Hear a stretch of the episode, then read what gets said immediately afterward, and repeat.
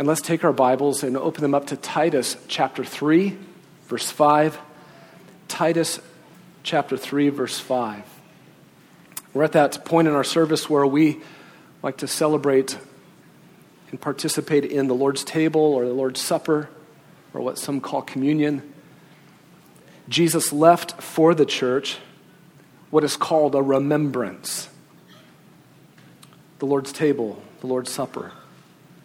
And there are two items which help us to do the remembering that the Lord desires. There's a small piece of bread, which helps us to remember the frail body of Jesus. It's a body like mine, like yours. He died at the cross to satisfy God's wrath against us. And then there's the juice, which helps us to remember that He shed His blood for us at the cross to secure forgiveness of sin for us.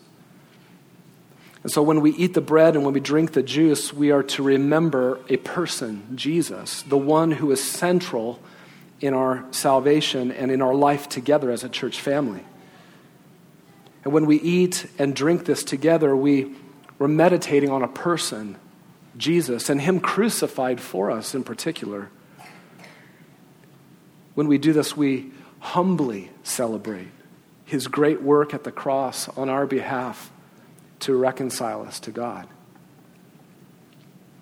According to 1 Corinthians 11, it is wise for those who are participating in this remembrance to take a, a little bit of time to consider how we've been dealing with our own sin, to confess that sin and and allow the bread and the juice to remind us of the forgiveness of sin that Jesus secured for us. Those who participate also should seek to stir up their affections for Jesus in this remembrance of him and to do it with God's truth, his word. And this remembrance should be marked by a humble celebration and a humble thankfulness because even though we've sinned again against our Savior, even this week, He will not cast us off because of His death in our place at the, at the cross. If you're new to Grace Bible Church this morning or newer, um, we choose to do this remembrance as a church family every Sunday together in our worship service. And the Lord's design in this remembrance is, is for those who believe Jesus. It's designed for those who are trusting in Him and trusting in Him alone to be saved from God's wrath.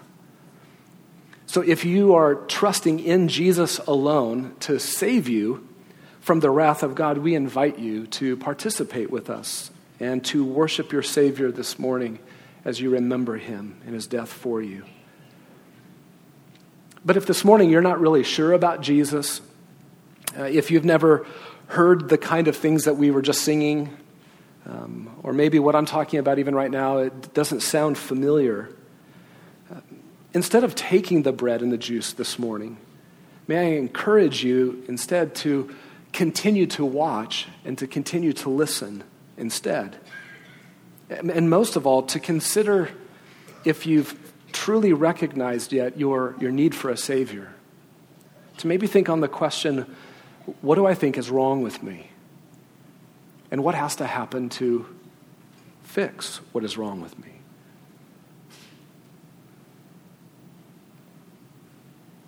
And let me speak to some of you younger ones in here, since we've got a whole bunch of you. Maybe your parents have directed you um, to not take the Lord's Supper yet.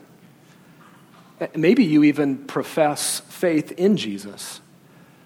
Well, let me just encourage you this morning to, to not waste your time as you watch um, yet again your family and others around you take the bread and the juice. But it, what you can do instead right now is you can practice in your heart and in your mind the kind of self evaluation that this remembrance calls for. So spend the time talking to God in prayer. Talk to Him about His Son's death for you. Confess your sin to this God who loves sinners.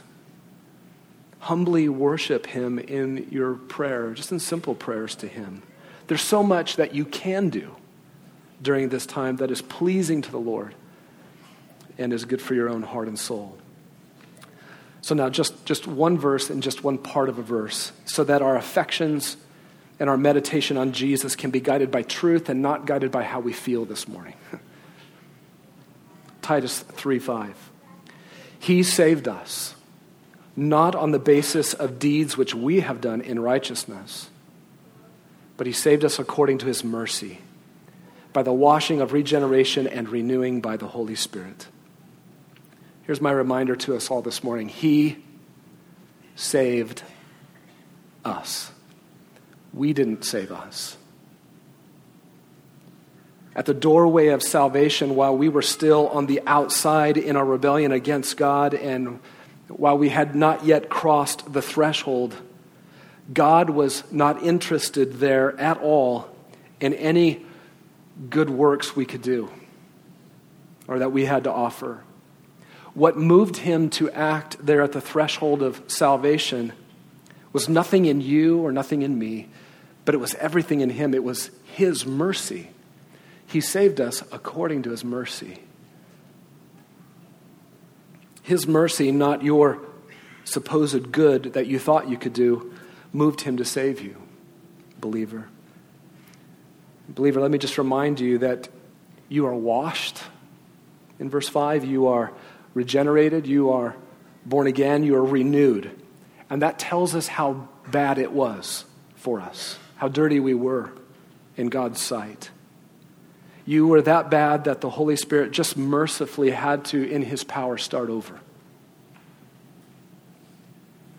So be humbled yet again this morning as you remember your Savior's death for you. I just encourage you, believer, to rest in Him and to trust in Him and expand your trust in Him.